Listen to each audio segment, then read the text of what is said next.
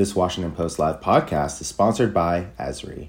Esri's leading software helps millions map, understand, and solve for the world's most complex problems, including aiding in humanitarian support for disaster response and crises worldwide. You're listening to a podcast from Washington Post Live, bringing the newsroom to you live. Hello, and welcome to Washington Post Live. I'm Brady Dennis, a national environmental reporter at the Post.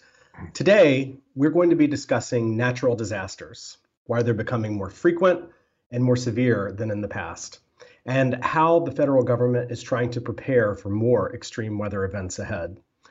Later, we will hear from FEMA Administrator Deanne Criswell. But first, I'm joined today by two climate experts Princeton professor Michael Oppenheimer and senior fellow at the Council on Foreign Relations, Alice Hill.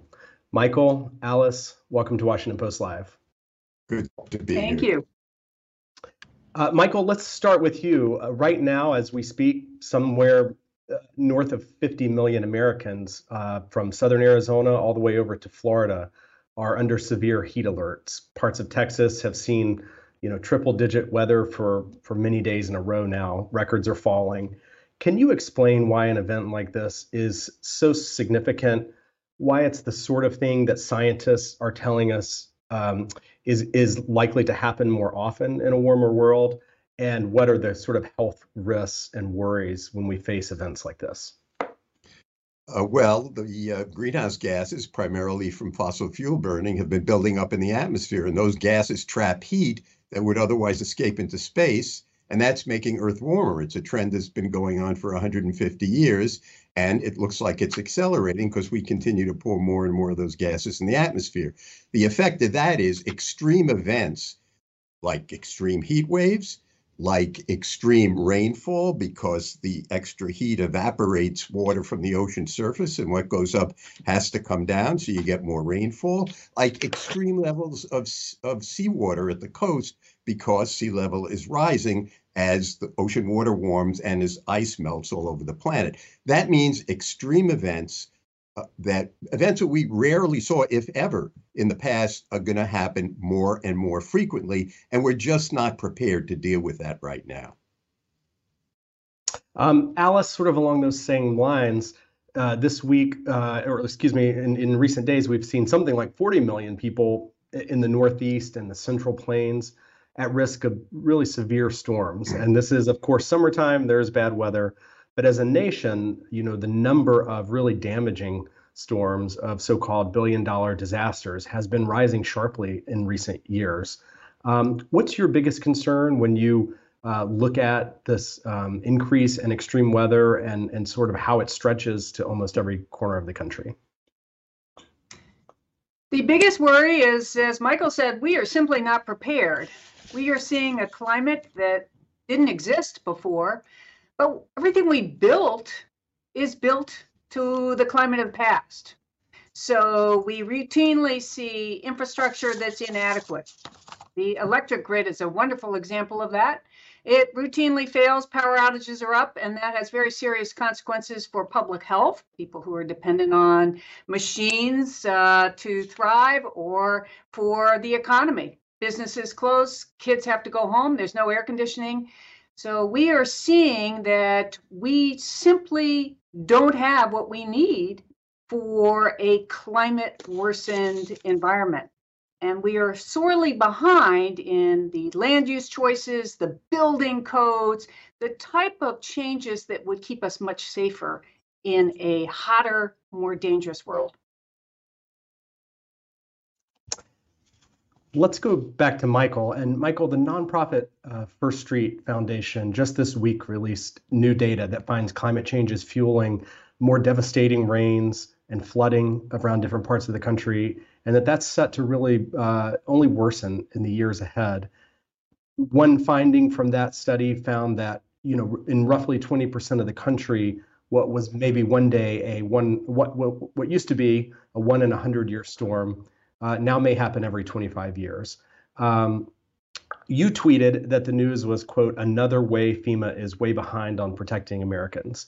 And I'm just wondering if you could talk through what, what you meant by that. Well, the primary problem is, you know, FEMA does a very good job most of the time on cleaning up after disaster. It's its congressional mandate. But the thing is with climate change, you have to plan in advance. And I don't mean a day or two in advance, like when you see a storm coming. I mean decades in advance because building a resilient society, for instance, to take your example, uh, improving drainage systems around the country, particularly in urban areas, takes multiple decades. We just can't afford to do it all at once in a year or two. That means we need a lot of advanced planning, and that hasn't been FEMA's job in the past. The federal government as a whole has not been set up until some initiatives in the Biden administration, in fact, uh, to deal with thinking a long time in advance with regard to a changing climate. That's no surprise because the climate's not been, you know, it hasn't been changing in a significant way for a long, long time. And then recently, in recent decades, the changes due to the buildup of the greenhouse gases have become very noticeable. So that we need a reorganization in both the federal government itself and in the relationship between the federal government and the states. After all, most of the money to do things like uh, build water supply systems, uh, build coastal defense, build dams. A lot of that, and in most cases, most of it comes from the federal government. But the implementation, uh, in large measure, is either in the Army Corps of Engineers, which has its own set of priorities, or at the state and local level. State and local level has responsibility, but not the money. The federal government has the money, but it hasn't had the mandate to think ahead. That's slowly starting to change it's not changing fast enough.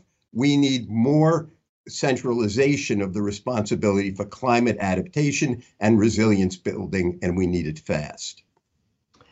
Um, eh, speaking of adaptation and, and building of infrastructure, Alice, I wanted to ask you. I covered the First Street report this week, and one thing that jumped out at me was, eh, you know, the point being made that the government's current precipitation estimates don't capture what's actually happening any longer as the climate changes. Um, but also that this comes at a time when the nation is pouring, you know, hundreds of billions of dollars um, into new infrastructure. We know that um, NOAA is working on estimates that will factor in climate change, but those are some years away from completion. And I just wonder do you worry that we are going to end up in this moment that we're in building roads or bridges, stormwater systems, and other infrastructure that might not really be adequate for, for the climate of the future or, or the climate of the present for that matter? There is a huge risk that we will take this once in a generation amount of money and spend it in a way where we don't build the bridge high enough uh, for the floodwaters. Uh, the road doesn't have a wide enough drainage ditch uh, to accompany the extreme precipitation that falls. You know, we base our building practices here in the United States on model building codes. Those model building codes also rely on the calculations of past rain uh, that we've had. So those model building codes, even if they're the latest codes, do not yet reflect the future risk. But here in the United States, because of the way we're set up and the decisions about how and where building occurs rests with state or local governments, more than half the states, 40 some states, have a very low level of code that's disaster resistant. And that's to the events that occurred in the past, not the events in the future. And we're also seeing much greater development in coastal areas. 40% of our population lives along in a county along the coast. That's only 10% of the landmass, but that area is vulnerable to bigger, more intense storms, as well as sea level rise.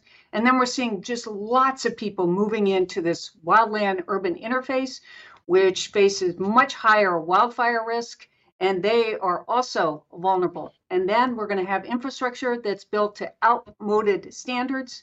And also, we don't have good vulnerability assessments yet on a community wide basis about what these future risks will look like as we made the choices about where infrastructure should be placed. Should we even be building a bridge there? That's a fundamental question in the face of climate, climate changing. But we don't have that kind of information for the communities to be able to work off of maybe a wealthy community does, but many of our communities simply don't have that kind of planning expertise or access to it to be able to make the wise choices with these dollars that are coming very, very quickly with a lot of pressure to spend them. Michael Alice was just uh, speaking about different kind of hazards, and I wanted to go into that a little bit as well. As you both know very well, that climate change is not just affecting, you know, rain and, and hurricanes, but um, is is supercharging any number of, of weather-related disasters such as wildfires, droughts, the heat waves we're seeing in parts of the country this week. I just wonder whether you can talk about um, a little bit further about whether you think the government is prepared for this array of challenges. How do you prioritize where to focus on adapting and preparing for those challenges? And are individual communities uh, prepared for, for what lies ahead? I mean, the, the, the straight answer is given some of the uncertainties and lack of information that Alice cited, um, we really have to act anyway because having a full, fully built, resilient uh, country for what's going to happen in 2050 means we have to start now because we clearly don't have a fully resilient country for what's happening now. So we have a long way to go. And that means not just waiting and planning uh, the biggest, most expensive things. It also means doing things that have, that we can get in place cheaper, like preserving wetlands along the coast and maybe extending them, or building up dunes that have been destroyed by uh, various kinds of development. Um, it means, for instance, grappling with a, the most common cause of climate related mortality, which is heat related deaths. You know, we basically privatize the business of dealing with extreme heat. We tell people, go out and buy an air conditioner. But what happens if you can't afford an air conditioner? What happens if you don't have access to the very uh, minor role that government plays in protecting people from extreme heat, which are cooling centers in many cities. A lot of them are built in places where the most vulnerable, vulnerable populations, people who are poor, people who are sick, people who are, have been disadvantaged in various ways in our society, don't have access to them because they would have to drive a mile or they're too sick to walk the mile and they don't have a car and they don't know a lot of people who can just come pick them up. We have to fix the society's uh, the way it's dealing with people who don't have the resources to help themselves. And we've got to start with these things which are quite obvious, like building cooling centers in the right place, for instance, or fixing drainage systems. And when you do that, think about the amount of rainfall they're going to have to accommodate in 30 years because we don't want to come back every five years and rebuild a drainage system. So the first thing we do is look for the obvious. And while we're doing that,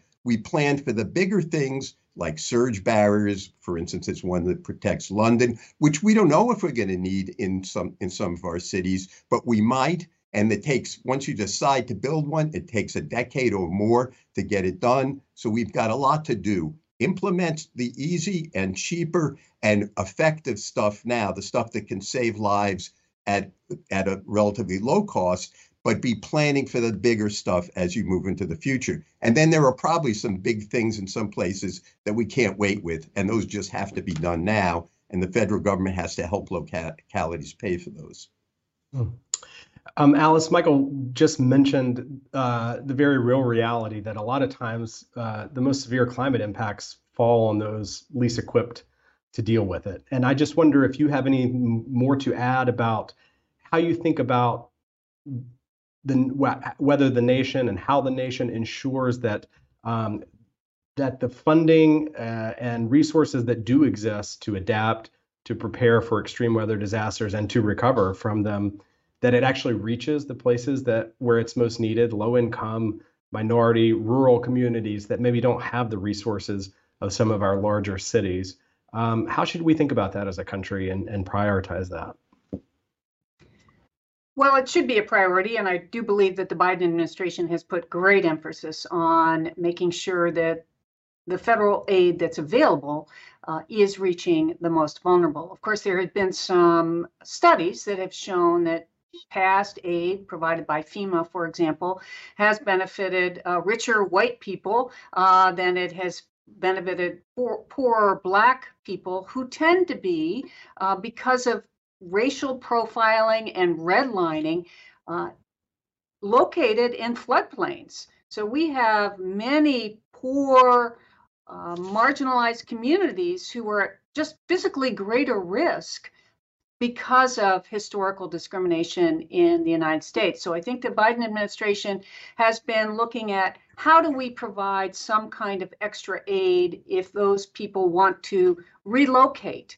Uh, FEMA runs a buyout program. 60,000 homes have been bought out to allow people to move out of the floodplain to a higher area. And by the way, just recently, very good news that program, 70% of the people who took advantage of that program moved to higher ground which is exactly what we want. We don't want people to take that money and move to someplace that's equally vulnerable to flooding.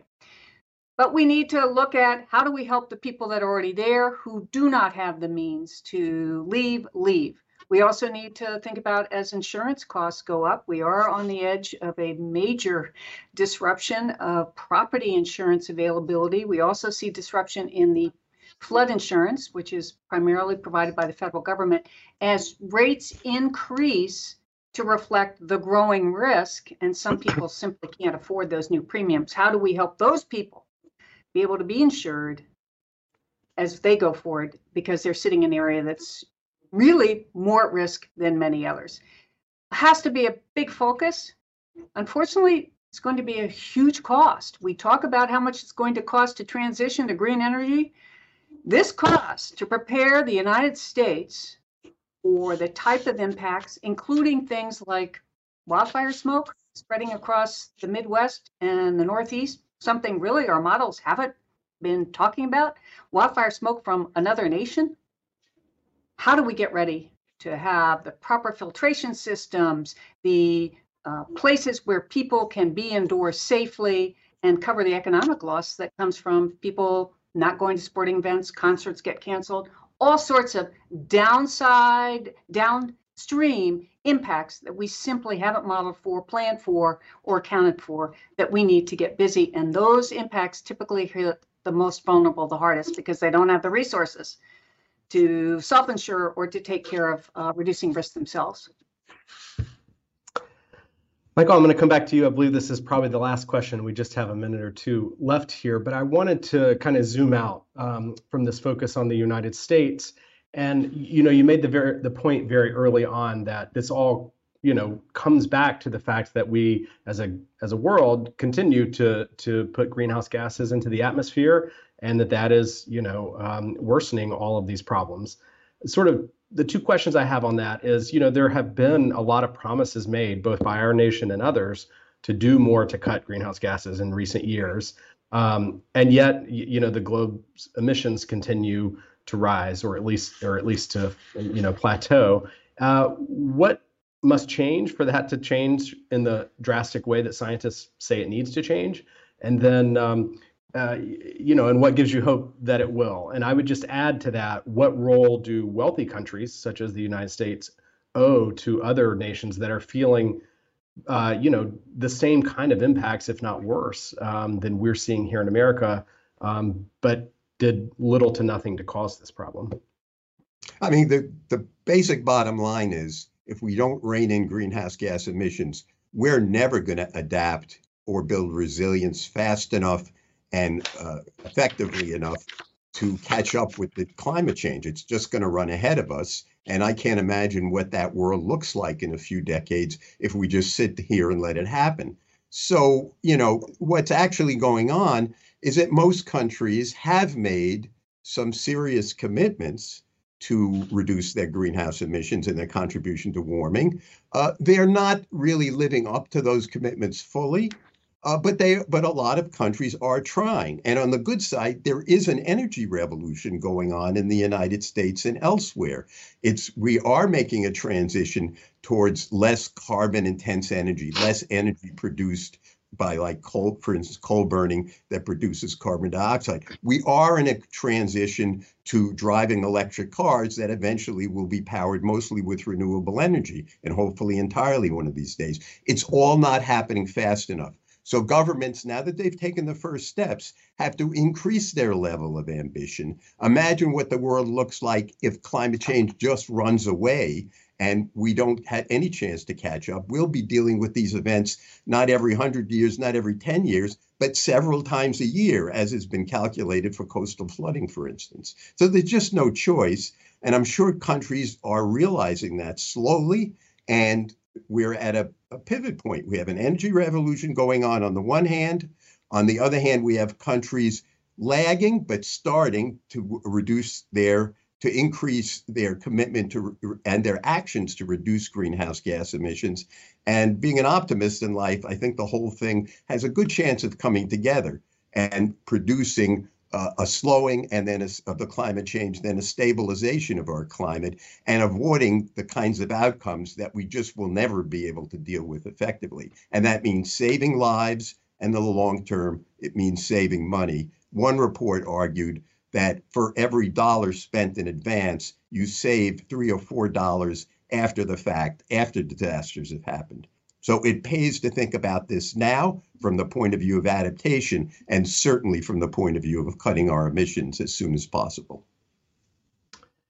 Okay, well, uh, I think we're going to have to leave it there for today. Michael Alice, we very much appreciate your time and thank you for joining us here on Washington Post Live. Thank, thank you. you. And please stay with us for our next conversation. But before that, the upcoming segment will feature Ryan Lanclos, a director from ESRI, the presenting sponsor of this program. Lanclos serves as one of 40 appointed members of the FEMA National Advisory Council and was appointed by FEMA Administrator Deanne Criswell. ESRI has no role in the editorial content of this program. The following segment was produced and paid for by a Washington Post Live event sponsor. The Washington Post newsroom was not involved in the production of this content. Hello, I'm Elise Labott, and today we're discussing the impact of our changing climate on disaster response and how technology is used to support aid efforts. From extreme weather to earthquakes, floods, and fires, these disasters have a devastating effect on the humanitarian and public health of communities all over the world. And innovations in location intelligence technology can be invaluable for anticipating a disaster event and coordinating a response to talk about the role of geospatial technology in transforming the way communities prepare for, respond to, and recover from disasters and crises worldwide. We're joined by Ryan Lanclos. He's the Director of National Government and Public Safety Solutions at ESRI. Ryan, thanks so much for joining us. Hi, Elise. It's good to be here. Thanks. Let's start with the increase in sheer number and intensity of these climate events around the world, also here in the US. I mean, the impacts are undeniable. Talk to me a little bit about how you and emergency managers you work with are handling this growing challenge of, of changing climate. I know at ESRI you have that disaster response program to help organizations and communities use geospatial technology and implement disaster response. Yeah, I think it's clear we don't have to look very far to find examples of what you're talking about. You know, here in the Houston area where I live last week on a walk, smoke was impacting my family and I from wildfires in New Mexico early in the season. And those on the East Coast will know what I'm talking about, who had the worst air quality in the world as a result of wildfires in Canada, the largest on record. Just unbelievable examples is right in front of us. And I think it's clear that what we see in these disasters and events is that the past is not a good predictor of the future, that we need technology and tools to help us understand a changing climate, uh, what that means for us in terms of preparedness and response. And geography as a toolkit allows us to start to understand and ask questions about it and GIS as a technology or geographic information systems can really help us start to understand and look at these complexities that are not just about the natural systems, the earthquake, the flood zones, the, the fire, but also the social and the economic potential impacts and how these things interrelate to each other. I think emergency managers are all about preparing and being able to ask smart questions about each of these specific areas to understand flood risk, where to plan evacuations for wildfire is key in the future world that we live in today. Well, obviously, these disasters and the places where they occur are different. So there's not that cookie cutter approach. So, how does technology and, and data, mapping, geography factor into the protection of vulnerable people and homes in the path of a disaster event, even as it approaches? Yeah, I think that's such a critical question. It really gets to the crux of what can move from an emergency to a disaster very quickly. And that is the lack of understanding about inequities and vulnerabilities that exist in a community. And often that tipping point is is available to us to understand by just asking good questions. And so that looks at not just demographics, but it's also where people maybe have lack of access to transportation or lack the means to purchase insurance that can help them recover more quickly. All of those tell us a lot about how to prepare for these events that we're talking about today. And one way we can do that is to create what we call a digital twin. Imagine if you look outside, you see trees and roads and buildings. And oftentimes we would represent that on a map, and many people orient themselves to a two dimensional map, a paper map. But imagine being able to look at that in three dimensions and understand how certain impacts will cascade across not just that infrastructure in the built environment, affecting structures and buildings, but also looking at how it impacts people specifically. And when we start to look at that level of detail, we can really understand these inequities. We can plan much more targeted interventions that mitigate future risk and also adapt in a changing world to make sure that we can move forward, where to plant trees for heat islands, where to adapt building codes and structures for floods. These are the examples we need, and using tools allow us to really plan in a, in a changing world that truly isn't like it was yesterday, as I said earlier. Right. So we're always going to need to respond and recover. But what have we learned from the recent disasters we're speaking about and how technology is evolving to help us understand the potential scope and impact so that we can plan better, evacuate faster, and save more lives? Yeah, I think the key is that that digital twin that I just described is not static, right? It is a living digital twin. We can look at real time traffic patterns. We can see weather patterns playing out and forecasts. We can see alerts that are coming from sensors that tell us more about our world than ever before. Things like the air quality sensors that alerted us to that poor air quality, or stream gauges that tell us about floods, or even new technologies that are early detecting wildfires out in California. Like these are all sensors that allow us to understand what's happening in real time.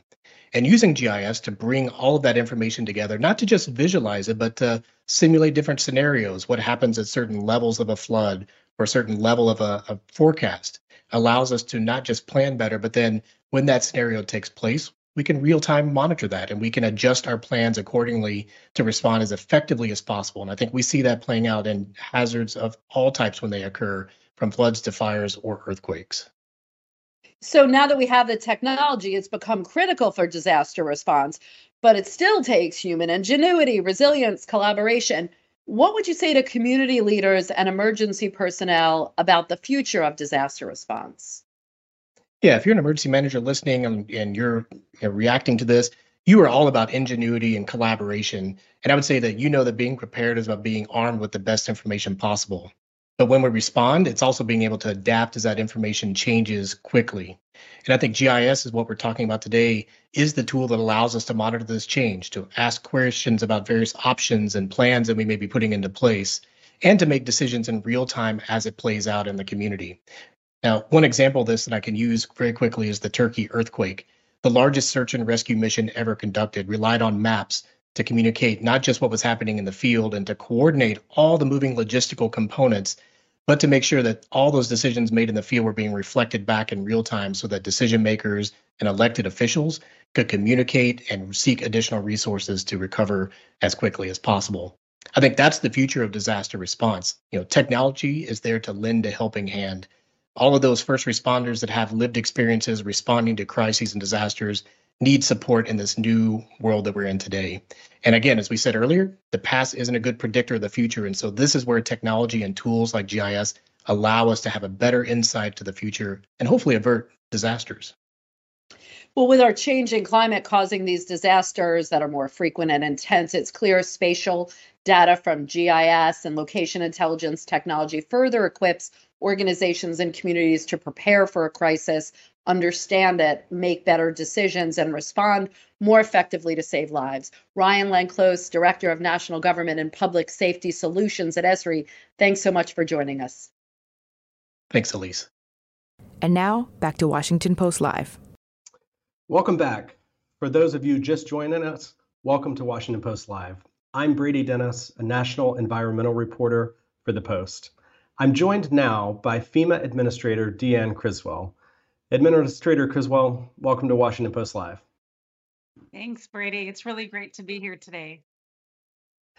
Um, I want to start uh, with some of your own words. I noticed that you have repeatedly uh, called climate change, quote, our number one threat. Would you just take a moment and explain what you mean when you say that? Uh, how is climate change complicating your job and the work of and the work of FEMA? Brady, I think that's a great way to start this conversation.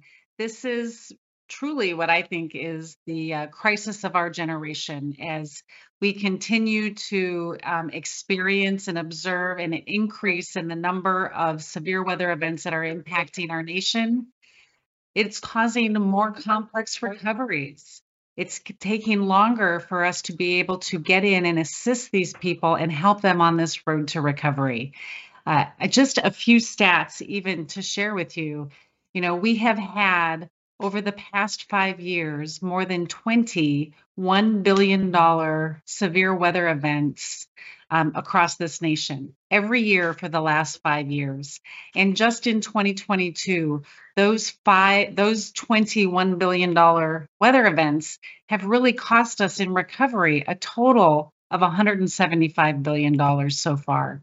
And so we have to start to think about what we're going to do to reduce the impacts of these events so we don't have these complicated recoveries and we can make our nation more resilient.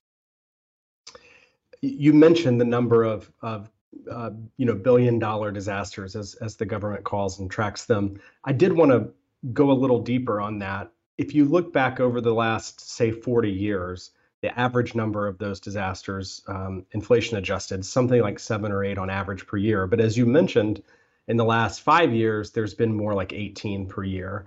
Um, and these include massive events, you know, like Hurricane uh, Ian from last last fall, but also lesser known but still destructive events all around the country: flash floods, cold snaps, wildfires. Um, what worries you about that trend? And is FEMA and the federal government honestly equipped, you know, to deal with that many disasters, especially if if that number continues to rise? I think, Brady, the thing that worries me the most about this trend is the movement of people that we see happening across the nation. You know, COVID 19 really spurred an opportunity for many people to move into different areas. They moved from a lot of urban centers um, and into coastal areas or more rural areas and they haven't experienced perhaps some of the threats and the risks that these communities are facing. And so what really worries me is that as this trend continues to change, that we need to take the time now to educate people on what the risks are where they live. You know, the other part that worries me is the the nature of these storms is continuing to change. You know, we talk about Hurricane Ian, and Hurricane Ian hit in a very similar spot of Florida that Hurricane Charley did. But Hurricane Charley and Ian were very different storms. Hurricane Charley was primarily a wind event, um, but Hurricane Ian brought 19 feet of storm surge and extreme rain. And what we're seeing is that these events are different than what we would have faced perhaps several years ago. And people have a misconception of what the risk is that they're going to face from these types of storms. So we we really do have our work cut out for us in making sure that we are helping people across the nation understand what their unique risk is where they live. Now, whether FEMA is equipped to continue to respond at the rate that we're going, it would be a challenge, right? So we need to take the time now to invest in a couple of different things. One, as far as the response rate, you know, we used to plan our readiness cycle around the peak of hurricane season. And we would make sure that we had the staffing available for this short period of time in the summer. But I think as you're seeing, our, our operational tempo is constant year round, and it has been for the last several years. So we are taking a step back in reevaluating how it is we need to be structured in order to sustain a year round operational tempo instead of one that really peaks at a certain point of the year and then levels out. So we have some work to do. We've made some progress, but we have a ways to go yet in order to make sure that we can continue to keep up with, with this level of events. Um, but we have to start investing. We have to invest in helping communities reduce the impacts from these events. If we continue on this rate, we're just going to continue to respond, recover, rinse, and repeat. And we have to stop that cycle. We have to reduce the impacts, invest in mitigation, which also means personal preparedness and make sure that we are building resilience even after disaster. We're building that resilience as we're rebuilding the community so we can better absorb the shocks and the stressors that these communities are experiencing. I want to follow up on a few things you said. Uh, one early on was that uh, you mentioned the movement of Americans in recent years. And um, just to quickly follow up on that, you know, we've seen uh, large numbers of Americans flock to places that are, are quite vulnerable to disasters, whether it's on the edge of a fire prone area or to coastal areas that are that are very susceptible to floods and and and hurricanes. Do you feel like it's FEMA's part of FEMA's role or the federal government's role to do more to discourage movement to certain areas or development in certain areas? And if so, how how does that work? It's a really interesting question, Brady. And I get asked this question a lot, right? The question I typically get asked is Should we let people rebuild here? And so I, I, often answer, well, where would you like them to rebuild, right? Whether it's in a coastal area that's experiencing hurricanes, whether it's in the the urban interface where they're experiencing wildland fires or in the Midwest where they're in Tornado Alley. So there are definitely places across this country where we should encourage as much as we can not to rebuild. But we have to actually have the conversation about how we build. Even in areas like Fort Myers Beach, I saw homes that were built to a much higher standard, a much higher code that did not have the significant impacts that we saw in other parts of Fort Myers Beach. I've seen this in Louisiana, I've seen this in other places around the country. Yet only 40% of our counties across America have adopted modern building codes. That's something we at FEMA are very focused on. We can't uh, direct the adoption. We we can try to incentivize, but what we can do is really educate, and that is something that uh, our team has been working really hard on with our first ever building code strategy and how we're going to be able to get out into communities, help them understand what this investment means, and from just from a dollar standpoint, the building code investment, every dollar invested in adopting building codes will save you $11 in the recovery costs. That's more than our mitigation return on investment. And so it's so important that we still continue to help educate communities about the value of building codes and how it's going to help them as we continue to see people moving into different areas and we see the number and the types of threats continue to increase. Um, as we speak here this afternoon, there there's a crippling heat dome with temperatures, you know, near 120 that's affected millions and millions of people in Texas and other parts of the South. Um, heat waves, as, as you know, heat causes more deaths each year than any other yes. weather weather event. Correct me if I'm wrong. I think FEMA has never issued an emergency or major disaster declaration for a heat wave. Um, I'm wondering why that is, and if there's you know some legal barrier, or or maybe more importantly, do you think going forward that's something that we may see or should see, given what a threat this is year after year? You're right, Brady. He is is the number one natural hazard killer across the United States, and we are seeing a continued increase in the number of heat domes that um, different communities are experiencing. I remember one of my first uh, few weeks on the job and having a conversation with the governor of Oregon about the heat domes that she was experiencing there and the impact it was having on people. Um, within our authorities on the Stafford Act, uh, you're right. We have never um, issued an emergency or a major disaster declaration based on heat. And a lot of that has to do with what is it that we're going to actually provide um, in a monetary sense or bringing in the rest of the federal government to support it. Um, but we do have a role, I think, in, in the heat conversation, and that's through preparedness and that's through our mitigation funding. Right? We can use mitigation funding to help these communities develop cooling centers to help keep people safe. We can use mitigation funding uh, to help support other operations that are going to to help harden the infrastructure so they don't lose power. Um, but we also want to get out there and educate the community. We want to get out there and deliver the preparedness messages about what it is you need to do in the event that you are faced with one of this. Uh, just because we don't necessarily have the authorities right now within the Stafford Act, that doesn't mean that we are not uh, that we're sitting idly by. In fact, Uh, our Region 5 regional administrator hosted our first ever heat summit a few months ago in Chicago to really talk about you know, what are the impacts and the hazards from heat, what role can FEMA play to help communities better withstand what they're seeing with these types of heat events that we're seeing across the country. Um, there has been, you know, a history of uneven federal disaster recovery and relief that that can exacerbate racial and social divides. You know, for instance, studies and reporting that that show that disaster aid doesn't always reach, you know, the the marginalized or low income communities that that suffer, you know, some of the worst um, impacts of a disaster. I'm wondering, especially as extreme weather becomes more common and some of these events become more intense how do you think about this problem? And what are you and FEMA doing to, to prioritize equity when it comes to disaster recovery? This is something that I think about every day. And this was one of my priorities when I first came uh, into the agency to serve in this role as FEMA administrator. You know, I took the time to reflect as I was being um, going through the nomination process about what are the areas that I really wanted to focus on when I came to FEMA in this role. And through my time as a local emergency manager, whether it was in New York City or whether it was in Aurora, Colorado, but also my time as a federal coordinating officer during my first um, period with FEMA, working with states and local jurisdictions and understanding uh, the diversity of the communities, not just cities, but the neighborhoods within the cities and the challenges that they face.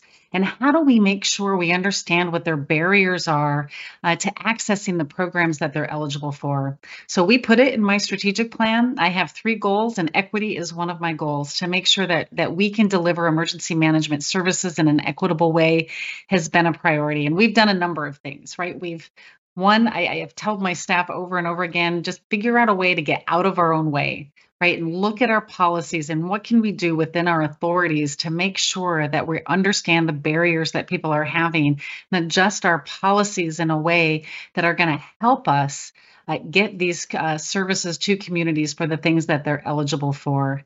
Uh, another area that we're focused in on is we talked about with the resilience side, right? So the the policy piece was more the after, but the beforehand with these types of events is we want to get out there and help communities understand what it is they can do to better um, uh, harden themselves and make themselves more resilient. And so, through our our BRIC program, our Building Resilient Infrastructure and Communities program, uh, I directed the team to do direct technical assistance. I wanted them to go out and find those communities that were the most under resourced and the most underserved to be able to get in there and provide technical assistance to help them better understand what was in the realm of possibility um, to be able to to increase their resilience. And I want to give you one example, which I think is a great example.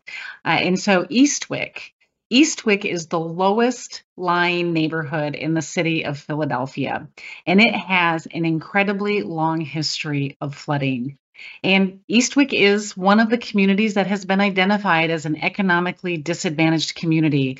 And so it made them eligible for this program for direct technical assistance from FEMA. And so we pooled all of our resources, brought in our other federal partners to go in and work with the community of Eastwick to better understand what they needed to help improve their own resiliency. And it's worked this is exactly where I wanted to see this program go. So we have this under resourced neighborhood of Eastwick. We sent in these technical resources to go in and help them envision what was in the realm of possibility. And they have now applied for and, and will um, most likely receive $700,000 in mitigation funding to help support some of those projects we need to continue to do this. We are taking a very place based approach and focusing all of our efforts on the communities that need the most help instead of always uh, being able to provide the assistance to those that have the greatest means. And I think we're seeing some progress already. I think we're going to see a lot more progress in the years to come.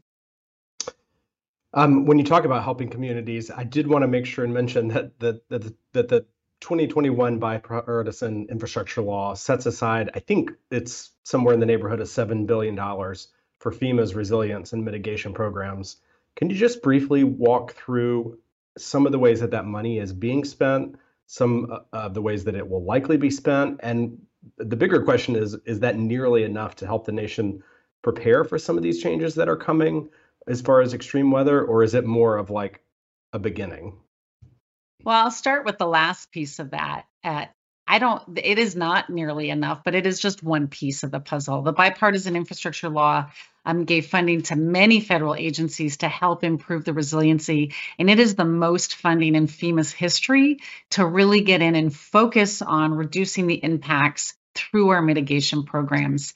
Um, and this $7 billion, I think, is going to go a long way. Part of that money was going to do this direct technical assistance to go out there and help the most communities, the communities in most need, better understand what they need to do to apply for additional funding, whether it's from FEMA or other federal agencies, to help harden them and make sure that they are more resilient to the shocks and the stressors that they're facing.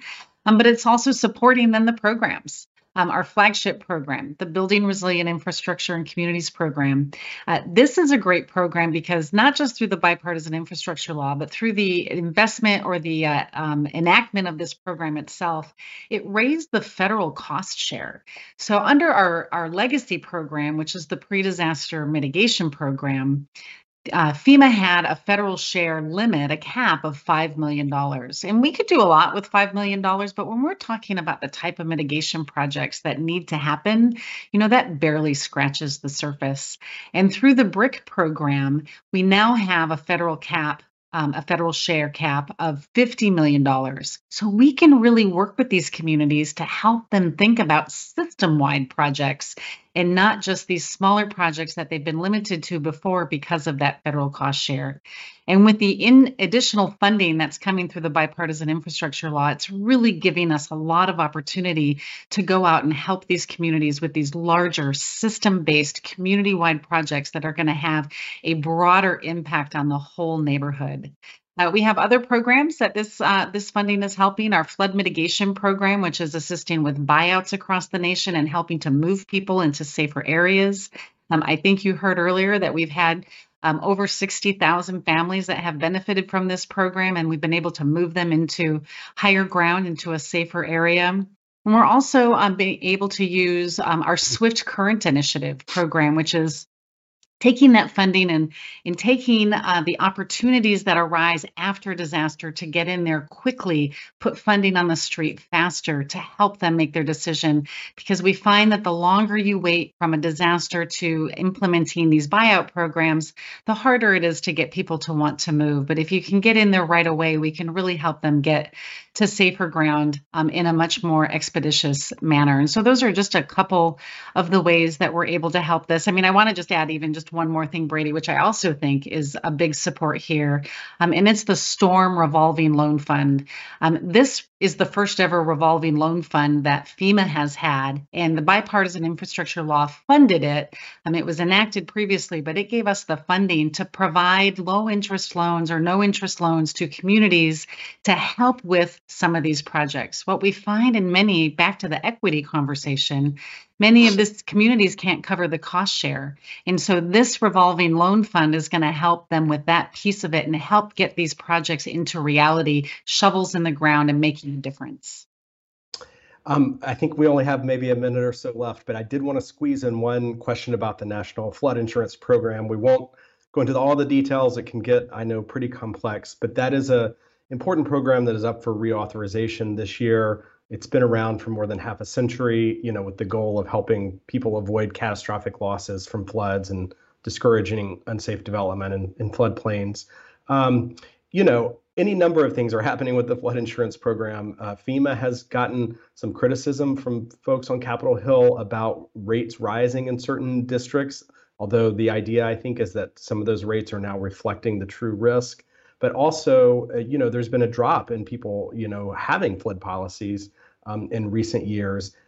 I just want to ask you broadly, what are the ways that Congress should um, uh, amend or reform that program, and and how do you think about the role it has to play going forward, especially in an era when we when we see more flooding um, and yet see fewer people with flood insurance?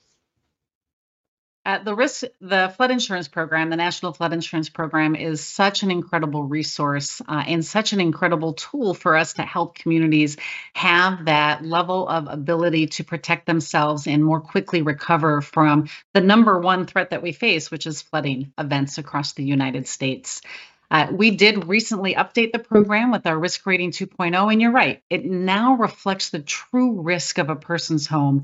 And while we do hear about uh, those that the rates are going up significantly, and there definitely are some of them, 20% of our policyholders have seen an immediate reduction in their rates. And it's those people that we are really targeting our efforts on to say, hey, this is not mandatory in your area. The rates have come down to better reflect your risk. And this is an incredible resource that you should have in place to help protect you and your family.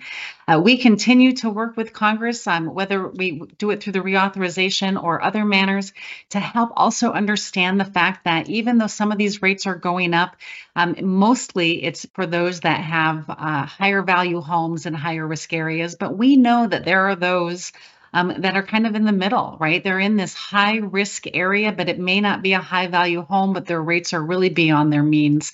And we are working with Congress to better uh, try to find out how we could implement an affordability plan, an affordability framework to make sure that everybody who needs flood insurance has the opportunity to purchase it. And that's one thing that we'll continue to work with them on. I have more questions, but unfortunately, that's uh, all the time I think we have for today. Administrator Criswell, Thank you for taking time to join us uh, at Washington Post Live. Thanks, Brady. This was a great conversation, and I appreciate you making the opportunity to, to have it today. Thanks for listening. For more information on our upcoming programs, go to WashingtonPostLive.com.